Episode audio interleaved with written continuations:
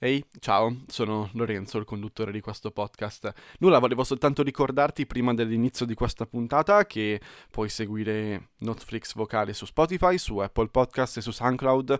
Basta premere il pulsante segui e um, puoi seguirmi anche su Instagram a chiocciola art and tales underscore lnz che anche se non hai capito lo trovi come nome nell'info box di questa puntata.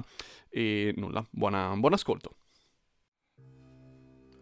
Per avere l'ispirazione per scrivere la sua ultima pièce teatrale, il drammaturgo e scrittore Anthony McCartan ha dovuto aspettare di fare un viaggio a Roma. Era infatti in zona Vaticano quando un giorno sua sorella gli manda un messaggio e gli dice senti è morta nostra cugina, a cui sì non eravamo legatissimi, però sarebbe bello che tu, essendo lì nei pressi di San Pietro, accendessi una candela per lei, dicessi una preghiera e così anche se non puoi partecipare direttamente al funerale, non puoi rientrare subito negli Stati Uniti, puoi comunque commemorarla. Quindi Anthony McCartan decide di entrare nella Basilica dello Stato Vaticano e di dire una piccola preghiera. E guardandosi intorno, comunque sente che l'atmosfera è diversa rispetto all'atmosfera che respira di solito in terra statunitense. E poi quello che lo colpisce, essendo lui non, non, non credente fervente, perdonate la rima, è il fatto che da qualche anno a questa parte ci sono due papi.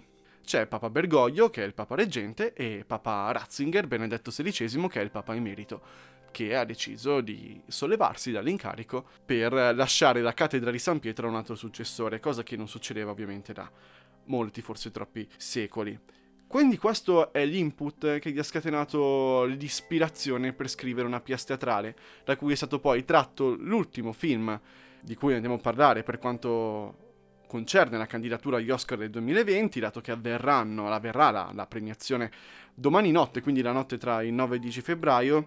Il film in questione ovviamente è Due Papi, che poi non ha diretto McCartney stesso, ma che è passato in mano a Fernando Me- Meyeres. Ora non, non è, credo, la pronuncia esatta, ma poco importa. Comunque, I Due Papi è un film che ha fatto parlare tanto, credo che comunque la trama più o meno tutti la sappiano, ed è la storia del passaggio di testimone tra Ratzinger e Bergoglio.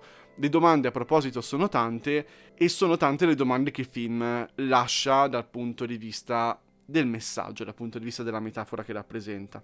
Nelle mm, categorie dell'Oscar è stato candidato come miglior film, miglior regia, migliori interpretazioni, perché Jonathan Price, che interpreta Papa Bergoglio, e Anthony Hopkins, che interpreta invece Ratzinger, sono veramente due performance di altissimo calibro, perché sembra rivedere veramente i due papi, emerito e reggente. Quello che racconta la trama di per sé a metà tra il documentario e la fiction. È la storia di Papa Ratzinger che un giorno chiama l'allora Cardinal Bergoglio per discutere nelle sue residenze estive.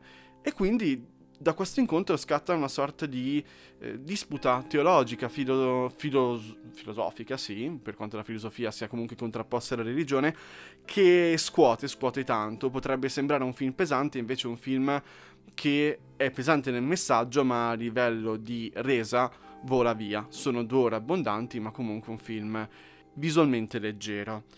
Il tutto ovviamente grazie alla performance, ma anche grazie all'alternanza di due linee narrative, quella presente, se vogliamo così chiamarla, quindi dello scontro tra il Papa e il Cardinale, e poi quella dei flashback del passato di Papa Bergoglio, perché è un film che dà un ottimo spaccato storico, oltre che uno spaccato di fiction. I dialoghi per chi è interessato, ovviamente tutte quante le situazioni dialogate in cui si trovano i due papi, sono fittizi, sono di, di, di pura finzione, perché non è possibile dire esattamente cosa si siano detti quelle due persone in luoghi privati. Però secondo me rende benissimo l'idea dell'aria che si respirava ai tempi, quindi parliamo del 2013-2014, ora non mi ricordo esattamente. È un film eh, importante secondo me, perché scuote anche chi ha smesso di credere o comunque chi ha perso un po' di, di fede, perché pone tantissime domande. E anche se può sembrare strano e sembra strano veder parlare queste due persone, quello che risulta alla fine è che sono due persone normali, che parlano a volte di cose normali, si interessano alla mortalità, mettiamola così, non per forza divino, ma argomenti di cui, di cui tutti discutiamo, come il calcio o come la musica. Per cui non so se vincerà e, e effettivamente qualcosa. Io reputo che sia un film molto interessante che mi sono dimenticato di dire trovate su Netflix perché Netflix l'ha prodotto e l'ha distribuito.